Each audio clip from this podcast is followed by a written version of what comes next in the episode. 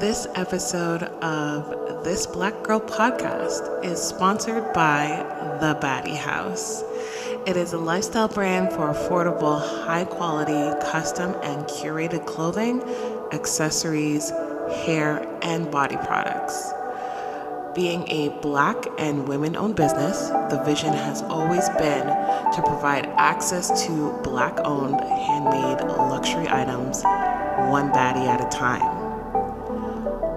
We have a special coupon code for all of our listeners. Whoever is using the code TBGP, which stands for This Black Girl Podcast, will receive 10% off any and every order. That includes every piece of clothing, wigs, jewelry, purses, 10% off, no questions asked. Still includes free shipping over $100. So shop today at www.thebaddiehaus.ca.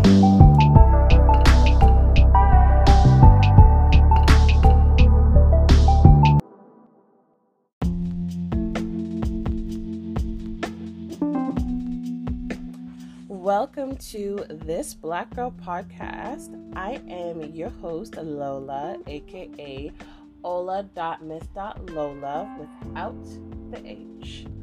And I am joined here by the lovely Mr. Hello, good afternoon. I want to apologize in advance because our first episode unfortunately had some technical issues that were unforeseen until after it went published.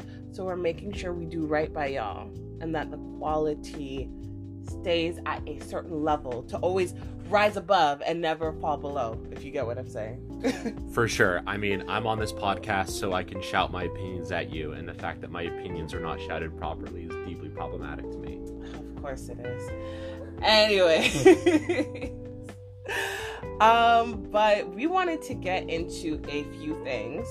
Um, recently, we've been watching movies lately, and like, we're not always the most movie-ish couple. Like we'll watch like little videos together, documentaries, whatever, give our two pieces. We always love some good tea, sip sip, and we'll talk about those. But we never actually sit down and like get through movies. And recently we've been watching a couple movies that have Not like, just have we been watching movies, we've been watching good movies. that part. That part, okay?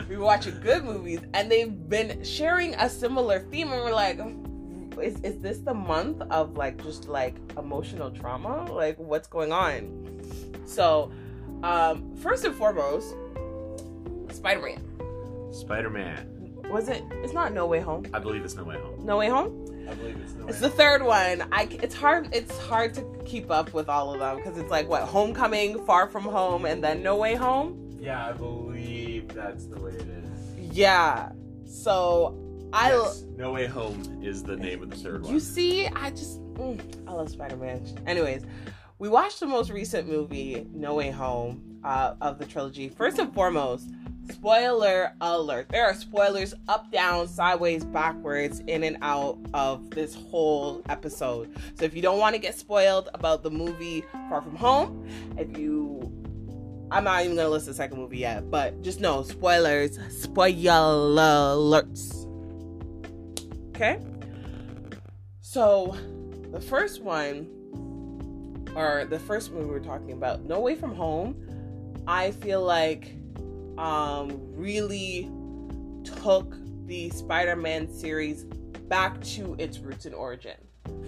Yeah, I think the thing that's really amazing about, or, or that's so um, intriguing about No Way Home is it, it's literally a movie that could only exist for Spider Man. Like, Yeah. They really did look like not just about like the storytelling possibilities, like in their canon MCU or whatever.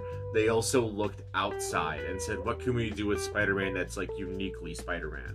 Right. And they definitely capitalized on it, and it's great. Like the yeah, whole lived for it. the whole spoilers multiverse situation where they're bringing in like ones from other movie franchises to make it to, to so that they're like other Spider-Man. Yeah, It's- so It's real good. So, it's real good. essentially they cross over the original Spider-Man that came out when I don't want to say when I was a wee babe, but but when I was a young kid, child, okay, young teen, um, plus the Spider-Man from the Amazing Spider-Man. So it had Tobey Maguire and Andrew Garfield reprising their respective characters, along with Tom Holland Spider-Man.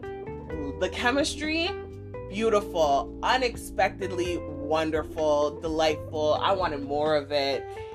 I was, I was, I was he hedonistically unquenched.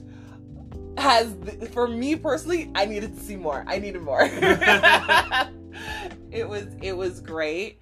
Um, I loved seeing all of the classic villains. Shoutouts to Willem motherfucking the Dafoe. Not just The so- not just Willem Dafoe. All Willem of the the Ra- all of the Raimi actors showed up, and they're like, "Yeah, we're veteran actors, actors," and showed why.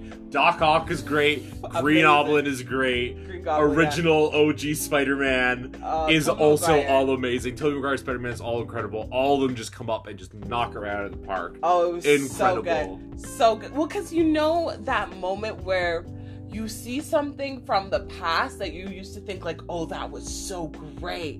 And then when you're older, you look back at it, you're like, that wasn't that great. But the Raimi They Spider-Man, were that great. but the Ra- and the Raimi Spider-Mans are that great too. Let's yeah, they honest. hit. No, they hit They though. really hit. They hit the way that they used to now, which is great, and it speaks volumes for like the quality that they were trying to bring back then. But um, yeah, even all the villains having like Sandman there, Electro, Jamie Foxx there, hilarious.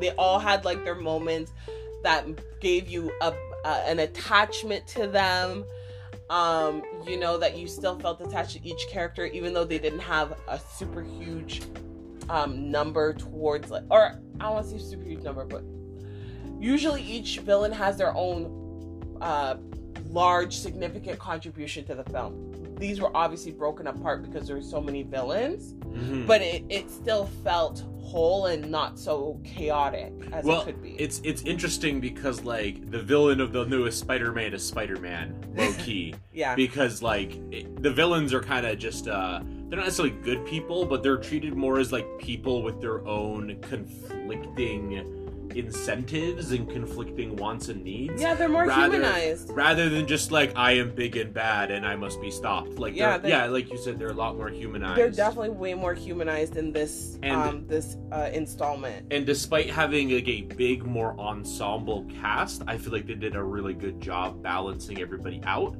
I feel like everybody has their own little moments that are super great, where you get to see either like something great about the character or like uh, a way that they've improved.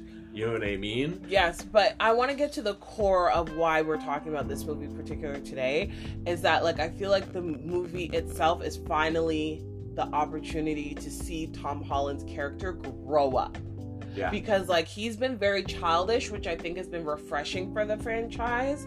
Because most of the Spider-Mans are like present as like older men trying to be young or just on the cusp of graduating high school, Yeah. going into there, and He- like he was definitely the first Spider-Man where I was like, "Oh, this is a high schooler." Yeah, like, Like, junior, yeah. freshman, whatever. Like you could tell he was very, very young. And so it was kind of like seeing him really grow up now and just having more darker things that Yeah. normally happen to Spider-Man actually happen um in this movie and like having the other Spider-Mans from different uh universes reflect on where they went wrong, coulda, woulda, shoulda, things that they have regret for. Like, yo, Andrew Garfield had me in my feelings when he was talking about what's her face, um, not Mary Jane, Gwen Stacy. yeah, Gwen Stacy when he tried to like, because again, spoiler if you wa- haven't watched the Amazing Spider-Man, um, Gwen Stacy gets dropped from like this tower. He tries to catch her. He catches her too late. She dies, Well, uh, funnily enough, because this I still like I don't know how it bothers him. I don't know how it is in the movies, Yeah, but as someone who knows the comic books a little bit, yeah. that's one of the big things in the comics. Like the reason why Spider-Man catches everybody is because in the comics he like grabs Stacy's leg instead of like doing a proper catch, Yeah, and it snaps her neck and kills her. Right, Like he just messes up the catch. And right. one of the things that I think makes Spider-Man such a great character and such an enduring character is that he's not like he is a good person, but he's a good person because he tries really hard to be a good person. It's not like Spider, it's not like Superman or he or or even Batman where they just have like an aura of justice and like that's how they are. Right. You get to see Spider-Man struggle with doing the right thing, making the choices right every day, making the choices every day, Like for sure. One of my favorite things about this movie is it addresses one of my complaints that I've had for the other two, which is like it really sucks for Peter Parker to be Spider-Man. The example I keep going back to is like in the first movie when they go to DC and he gets trapped in like that warehouse or whatever. Spoilers, I guess. And he comes back and they're like, "Oh, well, we still won the math competition." In the comics, they would have lost the math competition without Spider-Man, Yeah. one hundred percent, yeah, because Peter Parker is constantly sp- like punished for being Spider-Man. right. He's not praised for it. It's not like an easy thing for him to do, but it's the right thing for him to do, and that's why he does it. Right. The the the work life balance has always been a struggle for his character in all the movies except for this this recent one. Yeah, except And for I- the new ones, I feel like he doesn't get fucked over enough for being Spider-Man. But I think it's because of this whole child persona. Most children are shielded and most children are protected. And now that he's older, quote unquote, and like graduating, going to college, there's less of that protection for him. Mhm. I feel like it was very dramatic because, like, spoiler alert, Aunt May dies. Like, oh, what? Yeah, but it makes sense because there was never no Uncle Ben. The Aunt, the Aunt May finally gets Uncle Ben. Yeah, yeah, Aunt May gets Uncle Ben, you know? Here And- and like um it obviously hurts him deeply and like he makes certain choices like because he wants to like interrupt his friends lives because like it links with him connecting with doctor strange because the last movie far from home uh, mysterio sets it up to make it look like spider-man killed him when that was not the case so everybody knows a who he is and assumes that he had also killed mysterio Yeah. you know? So the whole world knows that spider-man's Peter, Peter parker he has no life. Everything and everyone around him gets you know consumed into this whole vortex of what it is to be a superhero um and so he goes to doctor strange and asks him for a spell to um make everybody forget essentially who spider-man is um and because he's also the perpetual screw up he ends up kind of screwing up doctor strange's spell That which good old Parker luck comes in. right? Which now like has these different multiverses interweaving and why all the characters come blended together. Um I just think that like the fact that he was trying like he tries so hard to be accountable that he just fucks shit up so much more. Well, the funny the funny thing is, is that like what's really great in this movie is the reason why the spell gets messed up is because like Peter Parker is a high schooler and he like doesn't think through his plan. Like he's Well- very like fly by the seat of his well, pants I- and everything and and that's not the way that the spells work and that's not the way that Stephen Strange operates. I know, what but mean? I, but I also feel like this particular Peter Parker, he's always wanted to have his cake and eat it too, and finally by the end of the movie, he realizes he can't do that, and so it forces him to make more responsible choices yeah, because he knows he can't have his cake and eat it too. I guess further spoilers, by the end of the movie, they kind of resolve to the fact that they have to go through the original plan and make everyone forget. Well, they don't make everyone forget that Peter Parker is Spider Man, they just make everybody forget about Peter Parker. Right. Um, and there's the the last scene of the movie, um, my friend was very touched by it. I thought it was very emotional. Uh-huh. But the it kind of leans on the idea that like his friends' lives are kind of low key better without him. yeah. And he kind of has the opportunity to selfishly take it all back and take back the sacrifice, and he chooses not to. He Well- walks away from the situation. Well, like, well, here, here, no, you're, no one can hold him. Acca- no one can hold him accountable. Everyone forgot about him. Right, but you're putting a little less context out of it. There's a bit of a conflict with that one because the friends realizing what he's doing makes him promise, "Hey, you're gonna come back for us, right? You're gonna come back. But he also get us." promises Stephen Strange, "You're not to fuck this up again this time, are you?" Right, right. So it's like he's torn, and he ends up making the more Yeah. apparently responsible decision. Yeah, I really appreciate like all forms of media that put people in like no-win situations because those are the hard situations. The situations where it's very easier, where it's like, oh, this is clearly the right thing to do. Right, And those stories are boring. The, the the better stories are the ones where people have like internal conflict, and you could be like, ah, I don't know if I would do that in that situation. Mhm. But that's like the point. right. Uh, but anyways, Spider-Man Far uh what was it? No Way Home. Give it a rating out of ten. I would give it a solid 8 out of 10. Um I miss Tobey Maguire. I love him. but full, full agreement on 8 out of 10. I think there are certain things that they dropped, like in retrospect. yeah. Why didn't the why isn't the vulture there? I Ah. understand that they have the multiverse thing, but I feel like with the way that things are going, Budget. I think maybe I there's a lot of reasons, but either way, it's a missed mark. for maybe me. maybe but you know what i hope like a lot of people now seeing this crossover has been like okay so are we gonna see an amazing spider-man 3 are we gonna see a spider-Man 4 and i'm i'm here for it and So or maybe see- another crossover somehow. I could see Spider-Man 4 happening because of the whole Sony Disney unholy matrimony. yes I don't think they would need anything to get Disney's permission to just go Spider-Man 4 is happening. They would just need to get Raimi back and honestly, my feeling is from stuff I've read and heard and stuff that Raimi would kind of want to take another bite of the apple because Spider-Man 3 failed or wasn't as good of a as a, of a movie as the other two at least in my opinion yeah of course because of a lot of studio meddling.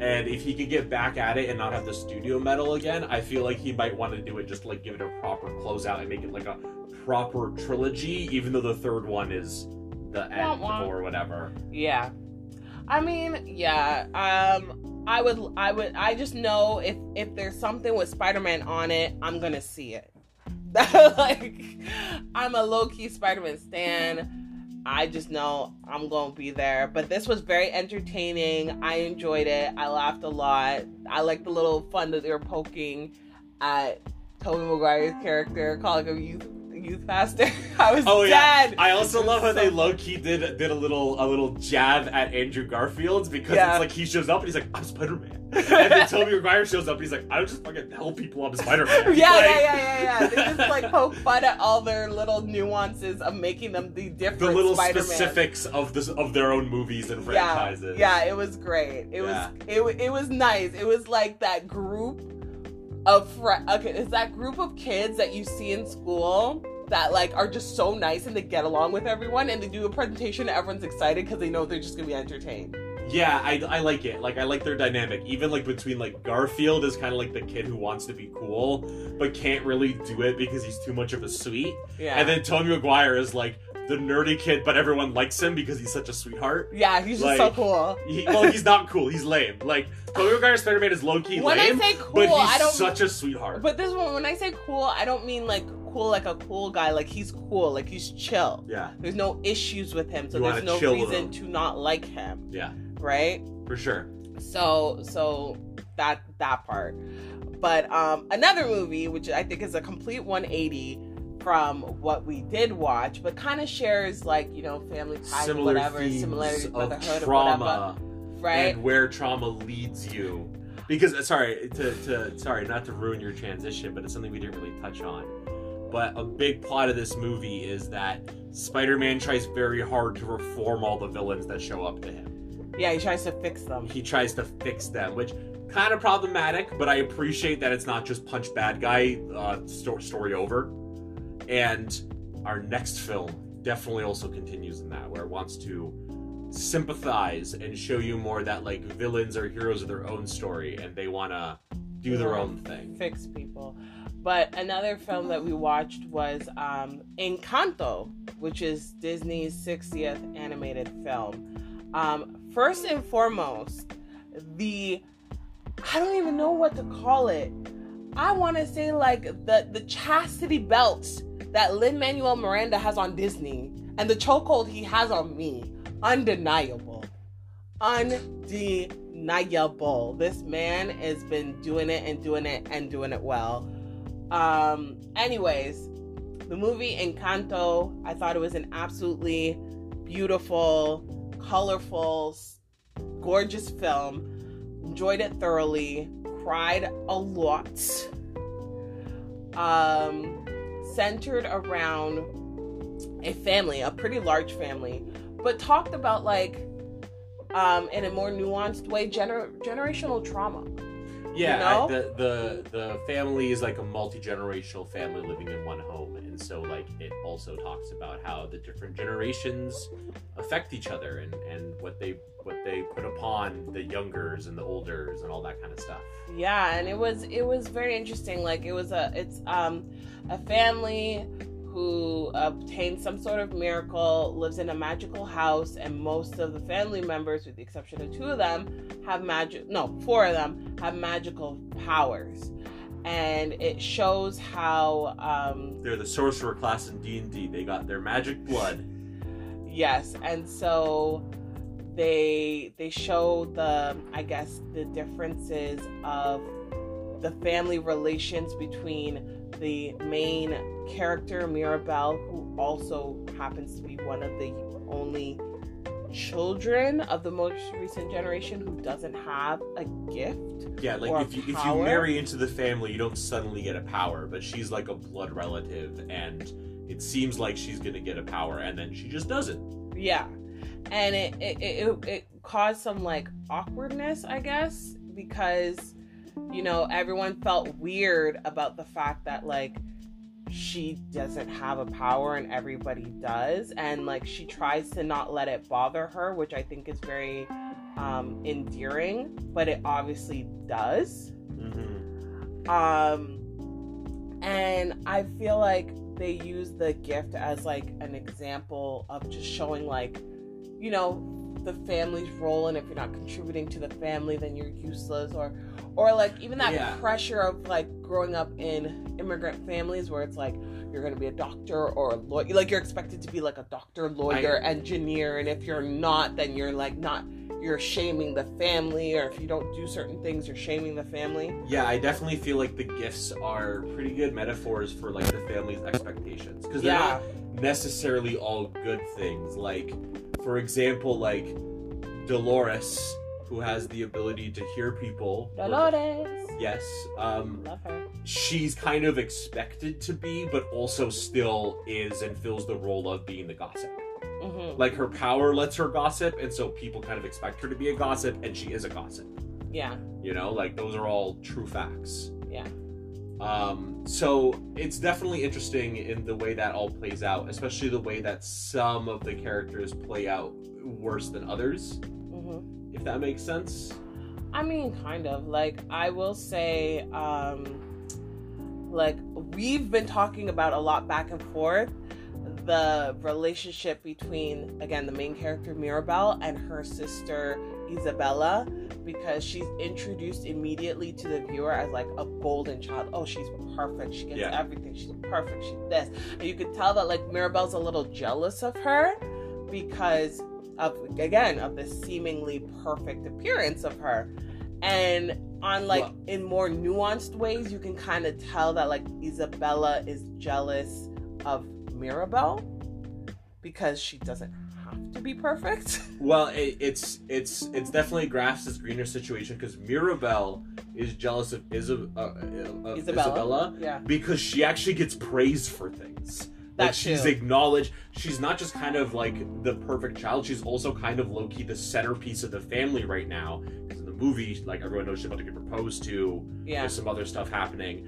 So she feels almost like secondary in the family. Meanwhile, Isabel is like perfect, praiseworthy. Everything she does goes right, and she feels like when it comes to the family, everything she does is wrong. Everything she does is a mess up. Everything brings her criticism. yeah that's fair that's pretty fair While meanwhile, Isabel clearly feels like stifled in her role and wants people to do things that she wants to do. But because she has all this pressure on her and because she feels the need to be so perfect, she can't do the things she wants to do. yeah she feels trapped She feels trapped by people's expectations. So it's one of those things where like she's jealous of Mirabel because Mirabel doesn't live up to the expectations. and she's still quote unquote part of the family not excluded not pushed away And well, I mean, she kind of she is low key. Like she is she isn't straight up rejected by the family, but she doesn't get her own room. yeah You know what I mean? Like Yeah. there's there's other ways in which she's rejected in the same way that like Isabela, there's ways that her position as being the perfect child burdens her that Mirabel doesn't see. Right. Well, Right. that's the same thing also with Luisa, and Luisa kind of explains it very more explicitly Yeah. that, like, she is overwhelmed by the burden of her gift because if she feels like she can't deliver every on everyone's expectations, that she's essentially without value, and that breaks my heart. Yeah. You know, because it's like, yeah going back to like i guess like roles of or or the titles for like these different traumatized positions within the family um luisa is definitely the most like adultified like she should be a kid and she should be able to run around but she's the one that has to do all the chores. She's the one in real life that have to watch her baby sisters. Oh yeah, yeah, yeah, for you know sure. like and straight up says that like i'm the oldest so my expectation like people expect me to be more adult and like she can't take it like she she feels like she's missing out on her childhood she just wants to relax and she wants to play around Well, that's the thing. It's not even that she always necessarily wants to play, but for sure, she just wants to relax. She feels she almost feels guilty about wanting to relax. That it's going to screw her over with her with her family, and in terms of being able to provide continuous strength and protection and things like that. Yeah and it's very incre- and it's very internalized for her because she even comes back in the movie at some point she's like she has a little bit of a breakthrough with Mirabel and then immediately reverts back to the exact same behavior Oh yeah, when something slightly goes wrong, it's just like I was talking to her, and then this happened, and then this, and then blah, blah, blah, whatever. and It's- and and it's not that um she wants to blame Mirabel, but the family ends up turning and blaming Mirabel in in the end anyway. Bro, well, let's talk about Bruno because that's exactly what they did to him and why, he, like, essentially they say they don't talk about Bruno because they explain in the movie that he had a mysterious vision one day and he disappeared, and the family and everyone just stopped talking about him. And when they explain his story more thoroughly, and I say this with very loose quotations, they make it implied that,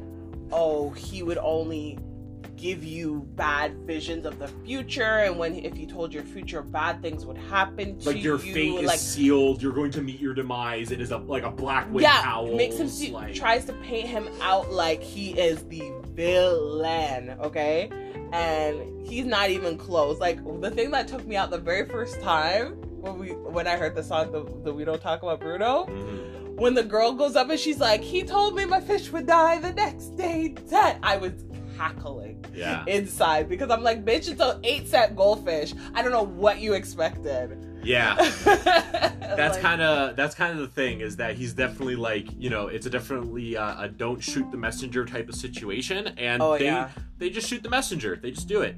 Oh my gosh uh, you know, they, he tells them what they, they don't want to hear, and they take it out on him. And like, it also really sucks because, much like everybody else in the family, it feel he feels like he's living up to his expectations, but he doesn't. Like, like the family, the family doesn't let him. Like the family always chastises him. You know, and it kind of goes back into the whole. Although that said, Bruno is older. Yeah, he's one of the one of the, I don't want to say the middle children, but like he's one of the Middle first, generations. Yeah, the middle generation. So like a child directly from Abuela. Um, but he felt like his gifts weren't helping the family just because people were upset at hearing these truths about their future or whatnot.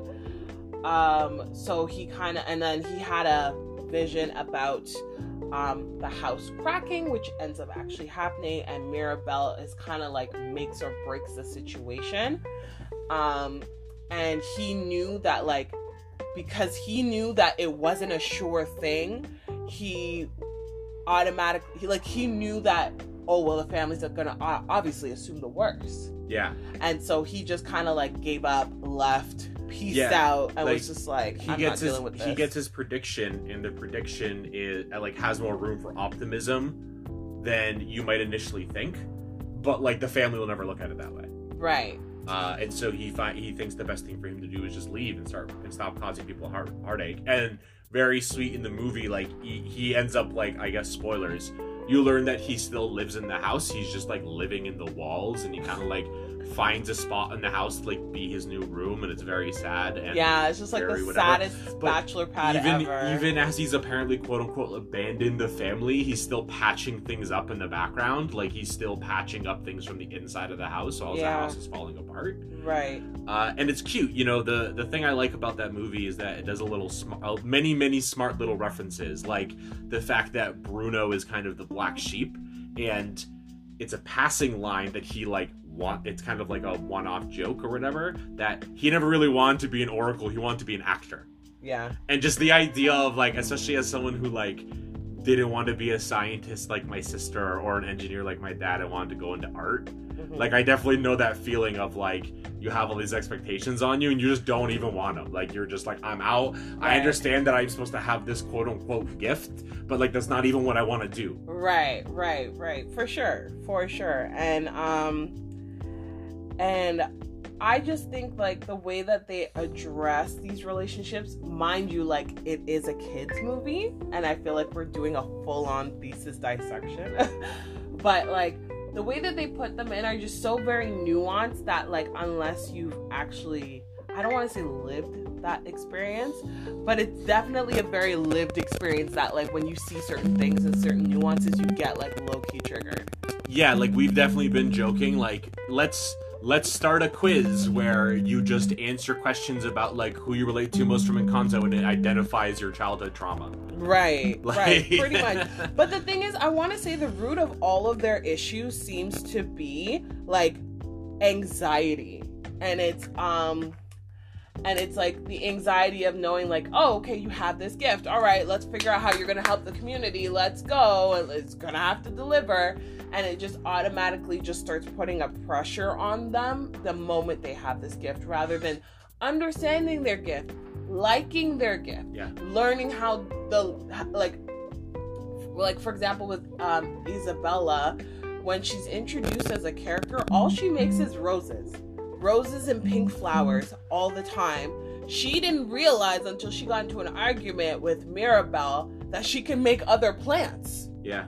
you know and so she had a fun time like trying to make different pollen and plants and vines and trees and bushes and stuff and it's a very cute song because it's done during a musical moment that's very a la let it go But then, but then the family comes back, and what do they see? She's gone off the rails. She's Right. going cr- like she's going wild. Like, why is she acting out like this? Like, why is she all of a sudden not making flowers like she normally does? yeah they they equate her her exploration and expression as you're being less than perfect like you said off the rails problematic and it's just kind of sad because it's like girl you are you were betrothed to be married to some man and have five kids and you didn't know that you could make a fucking cactus until Yeah. yesterday like, Like you didn't, you you knew so little of yourself. yes But that's the that I was gonna say that's the insidious thing that happens with a lot of these. uh You know, you and I listen to a lot of like Reddit stories and drama that's happening IRL that's related to us, and there's always a catch twenty two when it's like you're given this gift, you're given this family, and that's that it can get taken away. right Like that's always always the underlying implication. It can be really insidious. You know what I mean? Like you feel like you have this space in a community, uh-huh. but that means that that space can always be taken away from you right you know and there's a lot of times where people will give you gifts to actually just keep you on a leash Right, right. Just to throw it back in your face. Oh, I hate that. That's the one thing I strongly dislike is like when somebody tries to give you something or, oh, I'm going to do you a favor just to then throw it back in your face afterwards. Be like, well, I did this for you. I gave you this or what. I... Sorry, it's making me cough. I would have rather you not do it. yeah there are a lot of situ- there are a lot of situations online where somebody's like oh i need money and this person's problematic but they'll give you and we're just like no x out no don't interact problematic people they'll just come back and guilt you over it they're just going to use this to keep you on the hook it's not good Yeah, to Don't hold it over it. you. um but i feel like this might be a decent a decent time to transition No. topic No, no, No? no, because the one thing I want to address is, um, which I think is an important factor in this whole talking about like generational trauma and stuff with the story. I feel like the the whole like see identifying that like everyone was very anxious and wanted to contribute and felt like they weren't part of the family or weren't a decent quote unquote person unless they were contributing their gifts what i think is important and i like that the at, towards the end was like um mirabel finally got to actually know and see and learn about um abuela's trauma and why she was so fucking uptight and on their ass and made them feel like they weren't good enough was because like she had lost everything and she was afraid that like if they weren't living up to these unrealistic or unattainable um expectations that they were undeserving of their gifts and that their gifts would get taken away. Yeah. And I feel like I feel like it's important because like apparently we didn't see this because we saw this movie via Disney Plus. There was a pre-show, like a mini pre-show of um, a family of raccoons. Like it was a mother raccoon or a parent raccoon and a child raccoon, and the child would be like carefree and go around and play, and the parent would be super strict, like don't do that, don't jump there, don't do this. And one day the child raccoon ran off, didn't listen, ran off, ran into a coyote, and the coyote attacked it. Mm. And the parent was able to save the child and get up a tree and get away, but he was very upset. And then that child raccoon grew up and had another child, and now has become the parent, and was kind of acting in a similar way as the first parent, being very restrictive don't go there, don't do this, don't do that. But then realized, like, seeing the shadow of their parent, they were like, I don't want to be like that. So it's they sat up on a tree and showed the little raccoon like, you see that coyote over there? That coyote did this to me because I wasn't careful, and I need you to be careful because I don't want this to happen to you. Mm. And like the baby looked at the scar and everything and kind of understood and realized like how important it is to break those generational curses. And I was just like, damn, I didn't know like those short films could be so deep like that it was but it was like supposed to be like a great um Coles Notes of like Encanto. Like they carried the same theme. So I understand why they paired them together. I wish they paired them together in Disney Plus too. That show was good. Wow, that's giving you too much bang for your buck. I guess. but with that being said, I just think it's important for parents because a lot of parents, like I know my mom, um, I don't know about your mom, but my mom doesn't talk about shit that happens to her too much, anyways, in her past. So it's like there's certain parts of them growing up that's like a mystery, and it's like, well, maybe if you talked about it more and talked about your mistakes more, we can learn from you rather than just being told, don't do this, don't do that. Yeah, I'll say for me specifically, like both of my parents immigrated here to Canada Yeah, from Soviet occupied Poland. Right. So like they don't talk to me about a lot about their history, but some of what I've heard about their history is like pretty traumatizing and pretty fucked up and like I try to be sympathetic to that when I have to deal with them, Right. but also they're old enough that they probably should have recognized that this that this childhood situation was pretty fucked up and like talk to somebody about it. Yeah, but not many people do. Not many people. I did though, so I'm gonna hold them to my Because you're different. You built different. Not everybody recognizes or sees therapy as a helpful tool or is like, I'm going through stuff. I need therapy. Like some people don't believe in therapy. A lot of like the, um, a lot of Black and Caribbean families don't trust therapy because of the whole idea of if you share certain vulnerabilities, if you're vulnerable emotionally, financially, things like that, people take advantage of it and throw it in your face. I mean, it's not just that; it's also physically. Because Yeah. I'll say for me personally, like a lot of what helped me kind of destigmatize a lot of that is like you wouldn't be like, "I'm weak to go see a doctor right if you broke your arm." Right. You know, like you recognize you have these certain sicknesses about you. You're just like, "Oh, I'm not going to do that. That'll make me weak." But you have it's to, pretty. It's pretty. It's pretty. Uh, it's pretty dumb when you break it down that way. yeah, but you have to also realize, especially just like for some black people, it's a very real reality of social services using and abusing their their power to like dismantle black families. That Yeah, was like I- a very real thing, I'm and not that saying. I'm but not saying that's on, not let a me thing. let me but- finish. Let me finish. But I'm just saying, and that contributes to sometimes generational impact and trauma to be like, I don't believe in that shit because of what has happened to this person, that person, that family member, whoever. Right, but I wasn't even talking about specifically the black community. I mean, I've got white friends that still to this day complain about like back pain and have never seen a doctor or gotten medication for it. Yeah, I So this whole I'm just saying this whole thing about wanting like not only does it show up in the black community, Yeah. it shows up in everybody, and not only does it show up with mental illness, it shows up with physical illness too, which is like way harder to just put in a corner. Like I definitely think some of the problem is that like a lot of people look at these kind of mental hiccups and mental traumas and mental scars and just not not view them as super serious, just something you have to put up with in your life. It's not viewed as something you should go see a medical professional about. As opposed to like if you broke your leg, everyone's like, yeah, go see a doctor. Like it's not it's not a thing you like that that dot doesn't need to get connected. A lot of times this dot even needs to get connected that you you have an illness in the first place. Yeah, no, I agree. I'm just saying like there's there's various reasons for that. You know, and I agree a lot of mental Never said there was- a lot of mental health um, treatments and stuff and services need to be destigmatized in general so that it can be more re- readily and easily accepted and used. Um, but it's just it's gonna take time. It's done a lot better than it has in the past but like i don't know. It's gonna take time I mean, eh, at least I'll say in our home country of Canada, Trudeau, get on it. Start including mental health stuff more in OHIP. One of the things going to destigmatize it is if it's legitimized by the government, it just will.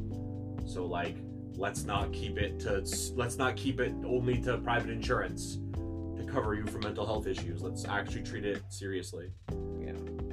But speaking of people that need therapy, fresh and fit, or as I like to call them, frowsy and frumpy, Tweedledee and Tweedledum, they recently got handed one of their freshest L's Yeah, big L. um, by the lovely, uh, vivacious, and still, in my opinion, slightly predatory uh, Brittany Renner. Very problematic. Um, sh yeah, she is a little problematic. I'm not gonna pretend that she's not, and like this one moment doesn't absolve her from some questionable decisions. Uh, I, Questionable multi-year plots. I mean, put it this way: we don't know what's behind the veil. We don't know what the truth is. We just know what's been presented, and what has been presented surrounding her has been less than ideal for me or for we personally.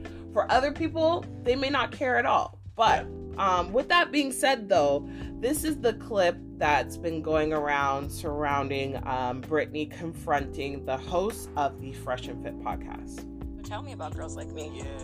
Just Humor women me. in general. Like, I mean, Well, no, uh, but no, don't woman in general, because you literally specifically said before we got on here So off camera that you, yeah, you did say that you warn guys about girls like me. So now that we're face to face, what kind of girl am I?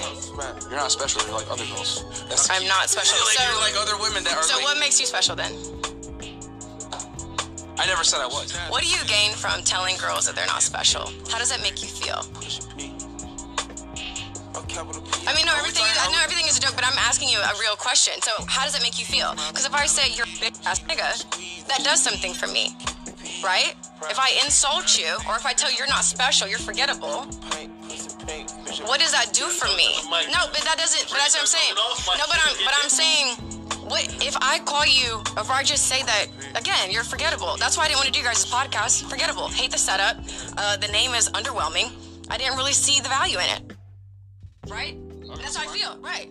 But so So that part, okay. So I, I love I love the low key self report of like you don't like me. Well, why? Oh, why, you don't like me? Oh, because you're one of those girls. Okay, what do you mean by that? I mean you're a girl. I mean you're a woman. like that's basically that's what they say in this self report. It's like why why don't you like me? Because you're like other women. Okay, so you just don't like women then? Okay, cool. Oh, don't say it. that. Don't say that. I mean, they said it. I, I didn't have to say it. They said it. Self-report. oh no. I know, I know, but I just I feel like this is okay. This is the problem with and I feel like a small speck of the internet, especially people that like to go on like bot accounts, anonymous accounts, faceless accounts, People who whatever, need better hobbies, yeah. right? Who go who create these fake accounts to Make Twitter money. troll, to, to, you know, like to troll people, to, To- harass people online, To put money in the hands of the Twitter CEOs and Mark Zuckerberg and Bezos. Let's be real. I don't know. But anyways, um, I mean, I'm just saying their engagement gives them dollars. Yes, but um, but in the difference with that though, like they obviously put their face and quote unquote their name attached to their criticisms, but this is the problem with men who has has TikTok likes to call it men with mics. Okay, um, people who sit at a microphone and just talk shit and have no character or chest behind what they're saying. If I personally have an opinion about something, I may not like it. I I may at some point change my mind, but I'm willing to be accountable for said changes or for said opinion. Like my opinion of Brittany Renner in terms of what she had done with her ex fiance, ex husband, baby daddy, whoever he is. I like it. It's a little sussy to me. It gives me the icks. I don't find it that appropriate, but that doesn't discredit or disclaim what she had to say. Everything she had to say was a hundred. Like, you know? Yeah, you know what? Honestly, I feel like it's uh here here's the thing about a lot of times with like men with mics is like they want to be perceived as intelligent Right. and they think that the mark of intelligence is how many of their friends agree with them. A lot of the time these these men end up in echo chambers where it's like what do you what do you mean? Of course you have to watch out for those kind of girls. And then when you're actually pushed back and asked to explain your logic and show, well, what do you what do you think? They actually don't have an answer. They kind of just they kind of just said it to their friends and their friends have nodded along and go, yeah, yeah, that's right, yeah, and they like never have really really thought like, is it right? Well, here's okay. Now, here's the thing though. I can give, I can provide the answer to what they may have been possibly implying. But obviously, they they obviously don't mean it for nice reasons. They say Yeah. it for meaner reasons. But what they could have essentially broken down was women. What does women like you or women like Brittany Renner mean? It's women who will target men for solely their monetary value and does not contribute to the relationship emotionally. Oh, I'll, I'll You go- know? I'll, I'll, I have a slightly different take, but I'll say I'm just saying somebody who's not interested in a genuine relationship and is and is just looking at what that person can offer to them, you know, socially oh. or financially. for me, not just a woman, but a person who's emotionally capable of looking at their own child as a meal ticket, Whew. as a way of getting a paycheck. That's the kind of person that I would advise you to watch out for.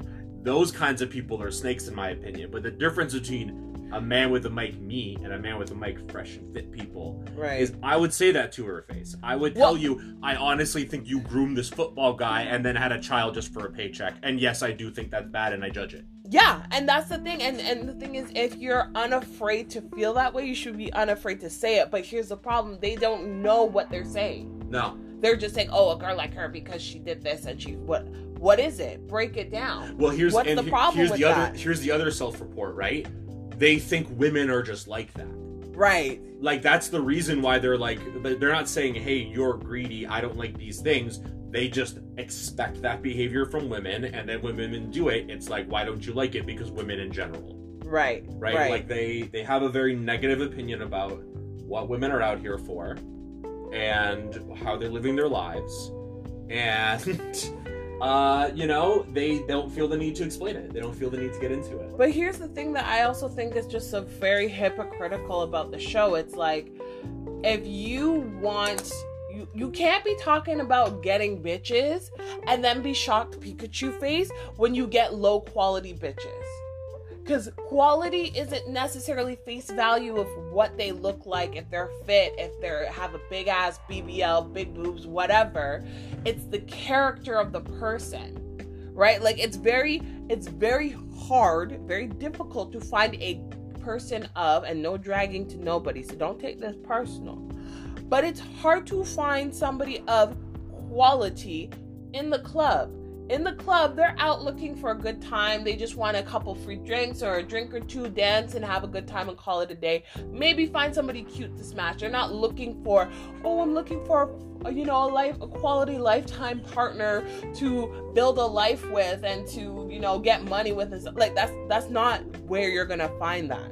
Well, you I'll, know? e- I'll even say that the real irony here is that like Brittany Renner and Fresh the Fresh and Fit News are the same person. If they if they had their genders swapped, they would 100% be doing the same stuff she's doing. Because they're out here trying to court drama, Yeah. trying to court uh, men who aren't as lucky with women, and uh, using their money and using their status to go out there and act like they know how to talk with women and they can teach you too. Right. And they'll do it and they'll teach you for $900. They don't care. They're willing to just use and abuse people. Doesn't matter if they're innocent, doesn't matter if they're guilty, Right. in order to put money in their own pockets. And that's exactly what I don't like about Renner either. And here's here's my thing. Here's my thing. And I, like I hate I don't okay.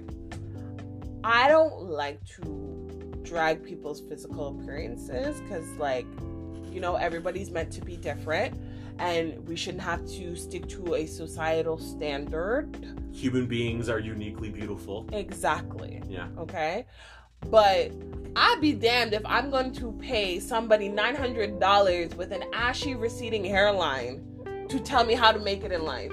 And bro, and bro, also zero fashion sense. I'm Yo, sorry. Like, like, these guys I'm are the most. I'm not saying they look Ooh. bad, but it's literally the most basic, safe streetwear I've ever seen. Like, no flair, no personality in the way they dress, no personality in the way they keep themselves. Like I would much rather sit down with a genuine business person on true. I'd rather sit down with like a Mark Cuban, um, uh, what you call it? Sit down with Jay Z. I would much rather sit down with um, what's his name? The guy, the the Virgin guy. Forget his guy. I forget his name. the Virgin guy. Yeah, he, who owned like Virgin Mobile Store. Oh, Branson. Yes, Richard Branson. I was sitting with Richard Branson. I thought you meant somebody who hasn't gotten some. No, no. I was talking about the Virgin entrepreneur. Remember when he used to have Virgin Air? This man had a whole fucking airline. I mean, people, people. I know that Bezos won, but like the guy who originally wanted to go to space and had a lot of money was him. yeah, I know. But that's what I'm saying. Like, I, I would much rather sit with them because I feel like outside of them just being very wealthy and, and, and successful in business, they seem to have a decent character about themselves. And I feel like that character is what helped them. We can have different lists of who we want to sit down. I definitely agree with Jay Z. Jay Z is an artist with something to say, and I definitely believe that. Okay. Um, The other two guys, I don't know about person. They they fit more in the category of people I feel that I'm not a huge fan of. That kind of will do whatever it takes to line their own pockets. Maybe, maybe so. That's how I feel about those other two, about uh, Cuban and Branson. That's fine. But Jay Z doesn't would- strike me as that, and I'd I to would- sit down with him. I would still sit down with them and find out for sure before sitting down with a fucking fresh and fit and and and quote unquote learning their secrets because I feel like if your secrets were really doing something you wouldn't be having a YouTube channel where you're publishing yourself throwing out women every other week and Bro, dragging you them. wouldn't you wouldn't be ha- you wouldn't have a podcast where you think it's a good move for your own pockets to invite someone that you openly have said you don't like and don't want around you onto your podcast. A little crazy to me. Well, that wasn't their show. That was that wasn't else- their show. That was No. someone else's show. I thought was- that was their podcast. No, they're on somebody else's show. She she that's why she said like I've never gone on your show because I don't like you guys. Ah, see, I'm learning things. Well, I'm just saying that like that whole thing in itself was like a whole mess. I'm glad she got to confront them because a lot of these men that talk very loud, as my mom used to love to say, love the saying, um, "Empty barrel makes the most noise." Hmm. Okay, the mo- people with the least amount of substance always has the mount most to say. Likes to be very loud and very wrong. So I'm glad she got to confront them, and I hope it makes them self-reflect and be like, "Shit, I need to have more chutzpah behind, more more reasoning behind oh, why no, I say the shit that I say." One hundred percent, that'll never happen. It'll probably not, but a girl can dream A girl can dream. right? Um, but with that being said, we're gonna wrap things up. Um, hopefully, the, and we actually encourage everybody, whatever trauma and drama they've been through, um, to you know never be afraid to address your mental health. Uh, never, you know, be afraid to, you know, hit up a friend just to listen, just to talk as you travel along that journey. Sometimes a therapist isn't always accessible to you. Yeah. Um, Remem- remember that we love you and we think you're worthy. always. Always. and um, I also want to thank the Baddie Haus for sponsoring this episode with the code TBGP. You can get 10% off anything on the website that includes clothing, jewelry, purses, wigs, perfume, everything. Um, they have free express shipping for orders $100 plus. Um, and you can find them at www.thebaddiehaus.ca. Um, I am your girl, Lola, aka Ola.miss.lola. And I'm joined by the mister.